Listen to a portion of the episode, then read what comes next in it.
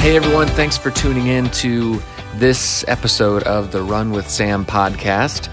Now, this is a little bit of a different one as I am really just recording a quick episode to let you know uh, where uh, another podcast you should be listening to, and that is, of course, the District 5 podcast.